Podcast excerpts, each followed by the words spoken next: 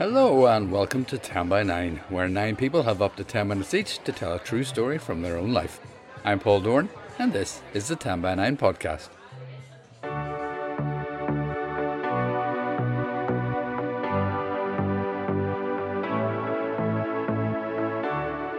There are three new stories on this podcast for you, all told at different times with different themes, but all with a medical flavour and honouring the people who look after us when we're most in need. I began to cry again. I think it was the relief of not being in trouble and the softness of her southern accent. Mum and me were completely oblivious when we were hit at high speed by a boy racer. Our car was crushed to half its size. Because we were hit from behind, our airbags didn't deploy. We caught up with Bosco at the bus stop. His pale bare ass shining like a beacon in the fading light of a late winter afternoon. So, all in a day's work for hospital staff, a four year old who wants to go home to his mummy, an horrific car crash attended by an heroic doctor, and a patient on the run with surgical gown of flapping. Okay, let's get the pulses racing and get started. First timer Jim McGrath told this story in March at the Black Box when the theme was good. And just to explain, Jim had a condition known as Perthes disease, which affects young, developing hip bones. Take it away, Jim.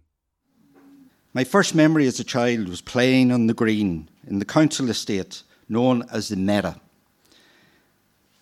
The Meadow to Newry people, because it was built on Rooney's Meadow, or Rooney's Meadow, as we would call it. It was a 1940s build with indoor toilets, it offered new, home, new homes in a new era to new families. Us, the McGraths, the McCanns, McGuigans, McCulloghs, Kigneys, O'Hanlons, Hawkeys, and the Murphys. These and many more family names made up the Meadow community, tight to this very day, 70 years later. My first memory of hospital was looking out the window of a ward, which was to become my home for the next year. With my eyes, I followed a black car as it drove off, driven by my uncle carrying my mother, father, and my sister Elizabeth. It drove through the grounds of the hospital, and as I watched it through tears of confusion and fear, it disappeared on its onward journey south, back to Newry.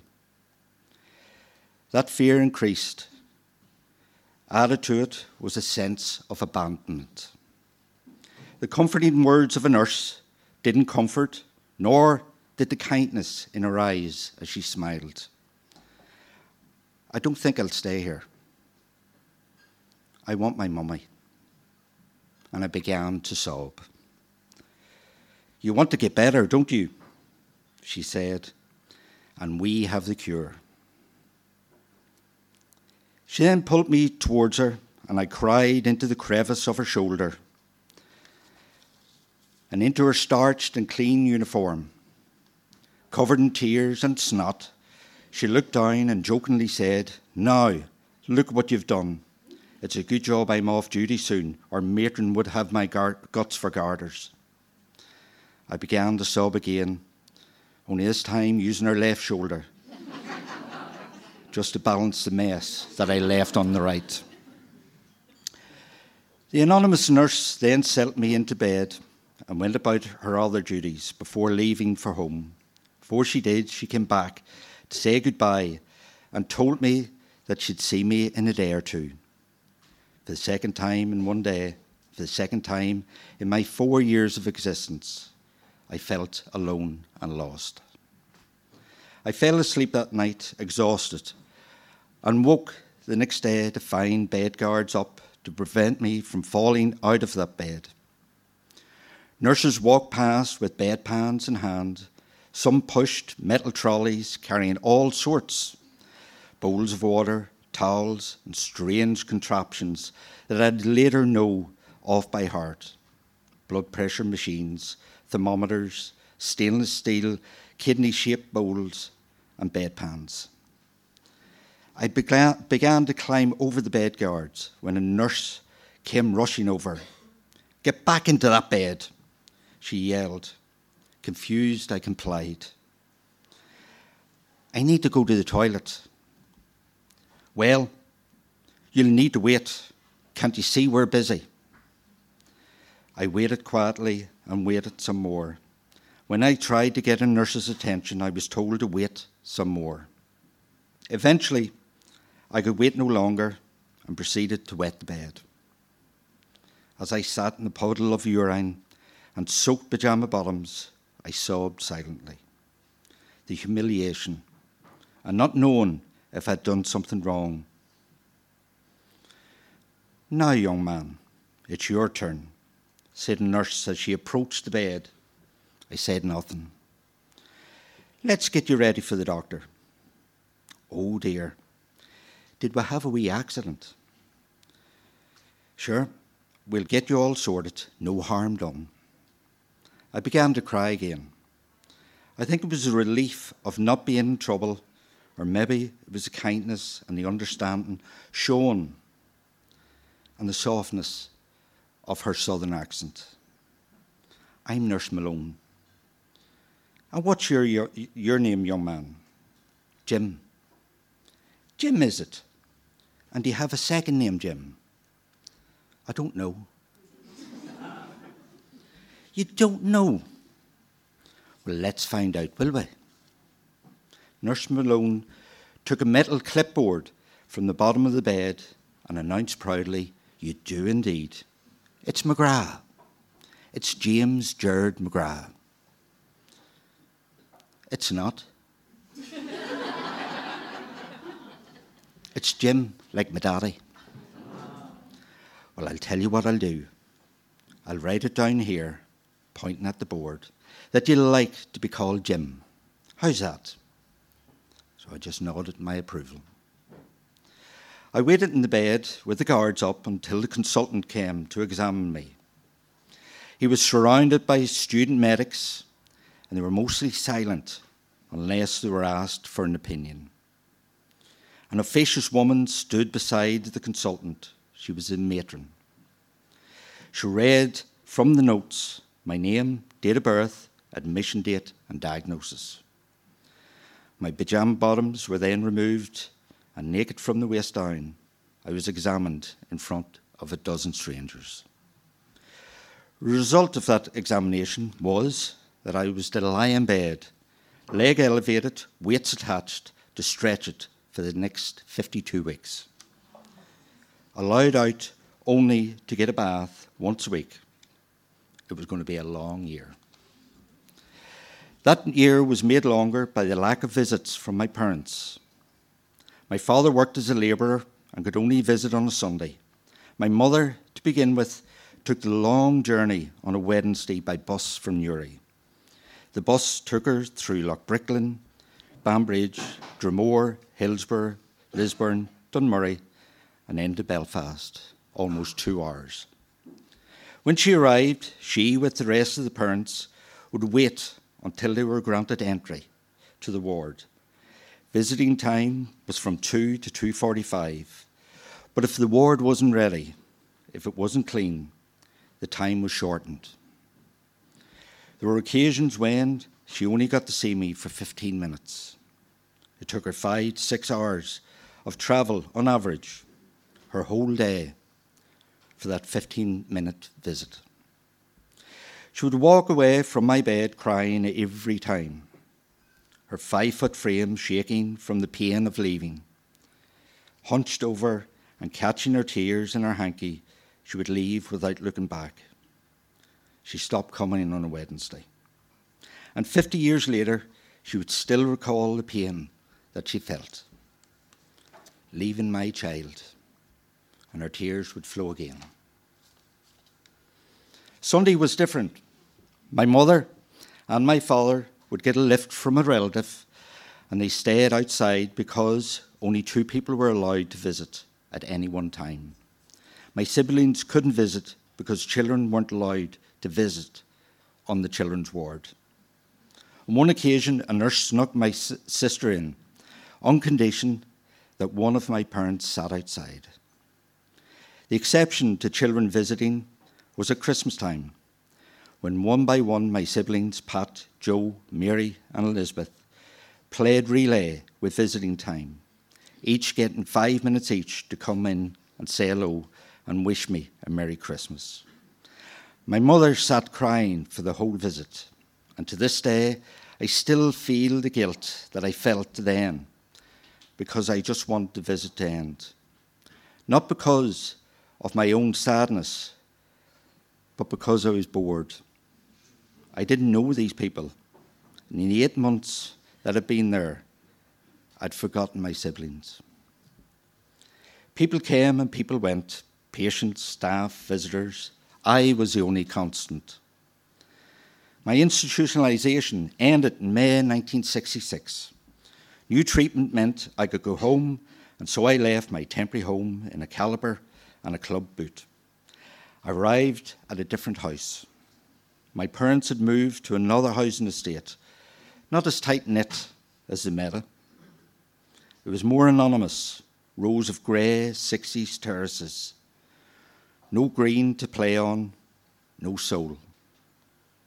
They moved because my mother couldn't live with the grief associated with the other home. So, how did it impact on me? Well, the good, the bad, and the very best. I'm weary of people to begin with, but I can establish relationships quickly. These can be meaningful, but as soon as those relationships end, I don't feel the need to keep in contact. I can be sociable in crowds, but need space when it gets too much. And on the surface, I appear to be an extrovert, but in reality, I'm an introvert. I blend into a crowd, say little, and observe a lot. I read people quickly, and it developed an intu- intuition that has helped me with my work within the child protection field. I've spent the last 25 years helping children remain within their family network. This is born from my lived experience.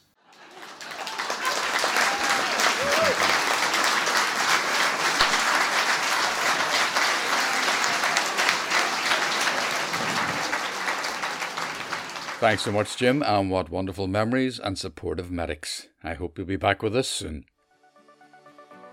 And if, like Jim, you've got a story to tell, then get in touch at 10by9.com or contact us through our social media channels, the usual places Facebook, Twitter, and Instagram.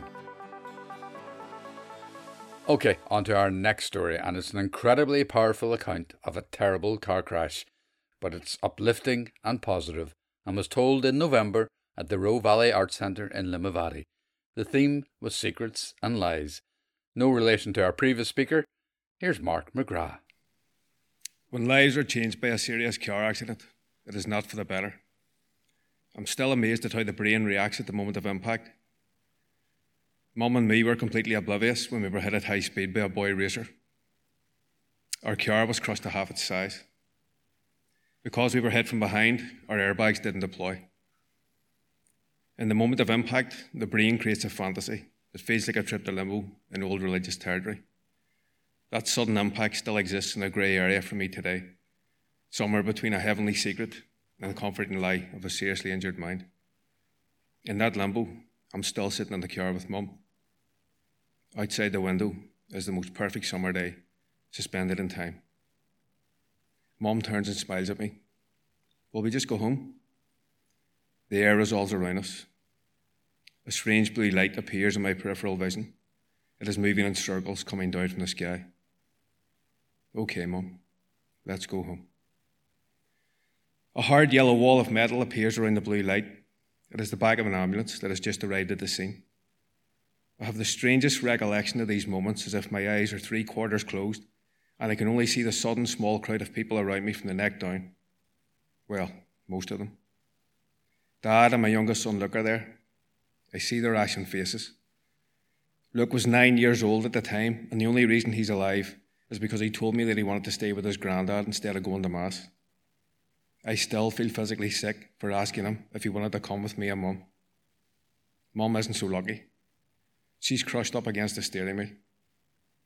I have a surreal memory of a moment where she turns to me in the wreckage. Call your daddy. I can't die without seeing your daddy. Then her eyes roll up in her head, and she makes this siren like noise of biological protest. It signals the end of her life.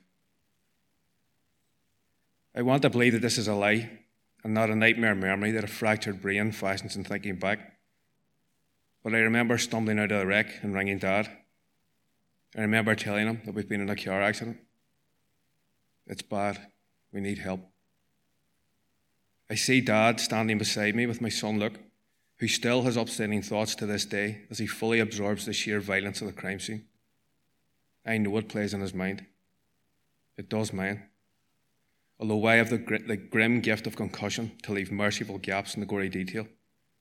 Luke saw a mum dead or dying behind the steering wheel. Such are the things we don't talk about as we push it into the recesses of an unremembered hell. It's hard to believe that what I've just told you could be considered life changing in a good way. I mean, surely I would have to be lying. Well, what if I said that a consultant was on his way to work in the hospital and then he witnessed the accident at the moment of impact?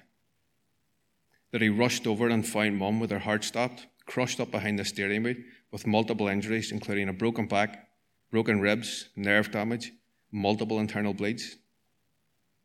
What if I told you that he nonetheless worked a miracle in the moment to get mum's heart started again? Or if I told you that mum was airlifted to the Royal Victoria Hospital in Belfast and spent three months in ICU, that she survived on a drip, writhing in agony between bursts of morphine, months of painful, complex rehabilitation, a slow but beautiful resurrection from the moment of no return. Somehow, this incredible woman walks among us today, albeit with a steel rod in her spine. Mum is a devoutly religious woman. Her return to us is the miracle of a modest revival and the loving eyes of a deity that science looks beyond. As much as I love Carl Sagan, I'm pretty much with Mum on this one. Other more surreal moments of the accident come back to me with more levity than I might reasonably expect. There's the memory of wandering the roadside through a small crowd of onlookers before the paramedics put me on a stretcher. I was terrified, unaware that Mum was even let, left alone fighting for her life. Turning to the paramedic, I asked, Am I going to die? He casually reassures me that I won't. His next words are what I remember the most as he turns in astonishment to his colleagues and asks, Did he just give me the thumbs up? Apparently I did, before blacking out again. Then there's the moment they cheered in hospital as I remembered where we were going that night to Mass. I wonder what childhood Mark would think of that when Granny was shoving the wire brush to the soles of our sleepy feet sending us bolt upright for church, eyeballs frying in an 8 a.m. version of the middle of the night. Then there's me asking for a commode in A&E. I had severe bowel problems, one of many unexplained medical complaints at the time, but my frontal lobe was inebriated with severe concussion, and I remember animatedly telling my onlookers and the nurse that if I had three wishes, I'd wish for three suppositories. the brain goes to funny places in a crisis. Turns out they have much better wishes answered that night. For anyone looking at us from the outside, this is a moment of trauma. I'd be lying if I said that there weren't a lot of fragmented memories still finding their way through the veneer of moving on. Luke's and counselling, although we learned to cope with expert advice. Even then, his weekly sessions have taken him to a game club and new friends. And in ICU, we witnessed the lives of people change forever in much less severe circumstances. It tempered our slowly dissolving sense of tragedy as we watched Mum recover with a now magnified gratitude. A skateboarder, now paralysed having slept on a board in a level footpath. A 20 year old kid, now non communicative quadriplegic, staring at a small screen with a straw. I couldn't tell if the lifeless look in his eyes was because he could see his limited future, or if he could barely see the screen at all through brain damage. The tender arms and words of nurses moved around us like angels in a clinical heaven converted into bricks and mortar. They drifted gently from bed to bed, bringing meaning and positivity into the lives of the most vulnerable people I've ever seen outside of my time in a mental health hospital. We don't recognise these selfless angels nearly enough in economic structures that should do so much more than merely sustain them in fiscal survival. The doctor who brought Mum back at the scene is a story in himself. He remains a secret to the public refusing to accept any recognition or gift from mum for saving her life. Saving lives is what he does in the unpaid hours of our borrowed time. When our time truly comes, what we will carry into our final seconds are the last eyes that we see, the last good deeds that made other lives easier. No pennies go with us in our passing. No social strata measures our integrity. For many of us, the uniformed arms of clinical angels will confidently hold us, practiced as they are in the unique art of comforting the dying. Those eyes into which our most vulnerable look for one last answer need us now for the first time in their hundred year history. An opportunity to secure their futures with our support would give something back to our angels in the ward before we finally become angels ourselves. Our last thoughts outside of our loved ones and that final fulcrum of reflection can then be that we made a crucial difference in the lives of those who tenderly bear witness and bring honour to so many of us ending our stories on this earth.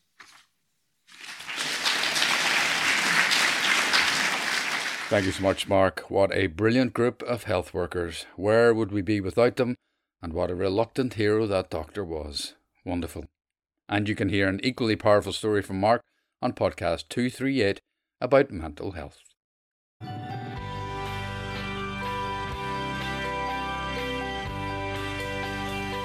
Remember, 10 by 9 is always free and always will be, but if you want to help with some of our costs, you can make a donation via Patreon or PayPal. It really helps, and thanks to everyone who has donated. But as ever, it's more important to us that you sit back, relax, and enjoy. Okay, on to our third and final story this week, and a change of pace with nurse Gloria O'Connor, who told this story in February in the Black Box when we teamed up with the Science Festival.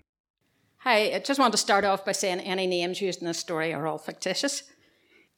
I have worked with many wonderful nurses over the past 30 plus years, and Lorna was definitely one of the best. She had all of the qualities required to be a great nurse kindness, compassion, leadership, patience, teamwork, resilience you name it, and she had that skill or quality.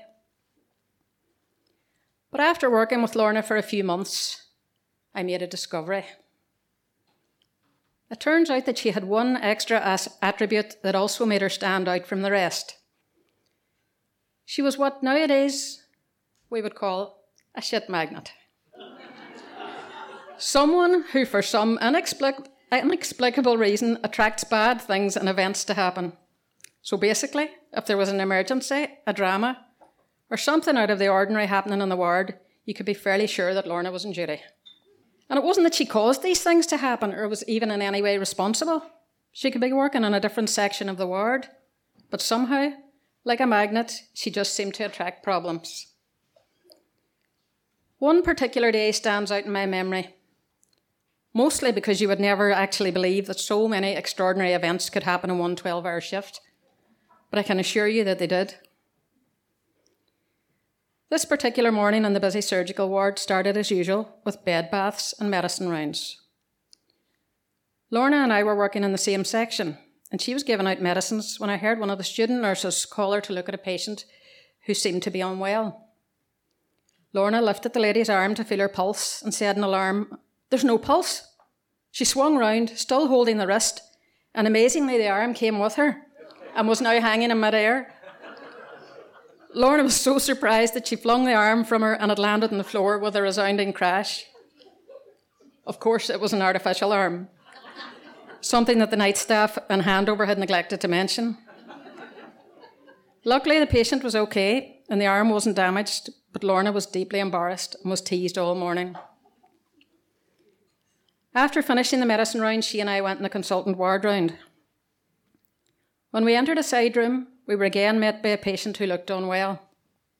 Taking no chances this time, Lorna felt for a pulse in both wrists and then went for the carotid to be sure. Finding no pulse, she shouted, Cardiac arrest! And while I ran to ring the, the arrest team, Lorna jumped up in the bed and started CPR with chest compressions.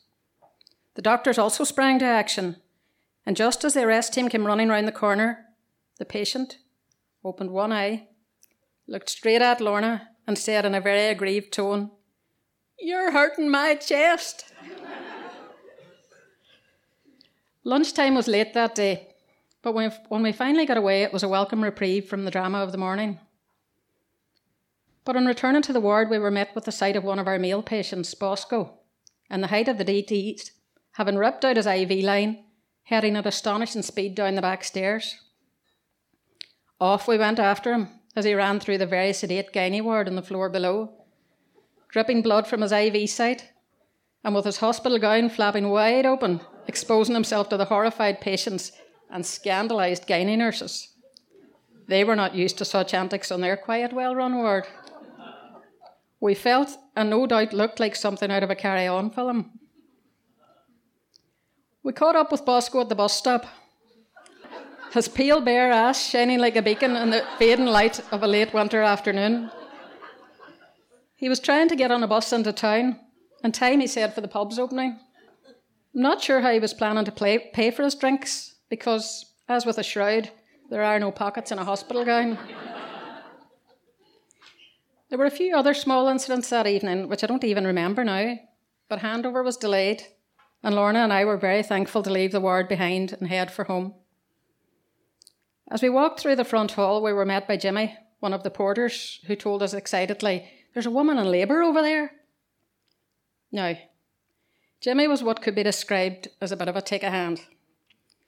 One of his favourite gags was to get into a crowded hospital lift, look straight at you, and say, I saw you over at the STD clinic yesterday. Did you, did you get your wee problem sorted out? He would then exit the lift whistling, leaving you in acute embarrassment, being stared at by complete strangers. So we didn't really believe Jimmy about the woman in labour until we heard the ah of pain coming from a dimly lit corner of the front hall, where indeed there was a young woman mid contraction. She was dressed in very bright clothing, and as she lowered herself to the ground in pain, two legs in lurid fluorescent green tights stretched towards us. Lorna and I rushed over to offer help. Although as neither of us had any midwifery training, we asked Jimmy to ring the labour ward for assistance. Jimmy strolled back over to us after making the call, and maybe having a little more insight than we did, remarked, I'm no expert, like, but if you don't take off those tights, that wean's going nowhere. We helped the woman to remove her fluorescent green tight, and sure enough, we were just in time for Lorna to deliver, or rather catch, a healthy baby boy. Luckily for the woman, she had lowered herself to the floor, or he might indeed have been a bouncing baby boy. Thankfully, the flying squad from the labour ward also arrived at the same time, and they wrapped the baby to keep him warm, saving us from having to sacrifice one of our coats for the purpose. We left them to their task, knowing that mother and baby were in good hands. Tired now and a little giddy from the day's events, we made our way towards the car park, feeling that after such a hectic day, surely nothing else could go wrong. Well, just as we were about to part company, a patient who had obviously left his ward to go out for a quick smoke passed us, tripped in the cord of his dressing gown, and fell forward onto the floor. He stretched his arms out to break his fall and landed in one arm, which gave an audible crack. Lorna and I looked at each other in disbelief. And it was at that moment that I decided that much as I loved and respected her, I never wanted to work with her again. As it turned out, our career paths actually uh, took quite a different path after that time, and we really didn't work with each other very much. Lorna's retired now. And she messaged me recently suggesting that we meet for coffee. I'm still considering it.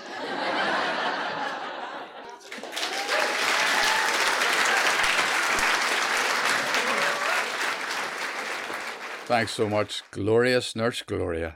What a life on the wards. And go get that coffee with Lorna. We might get another story out of it.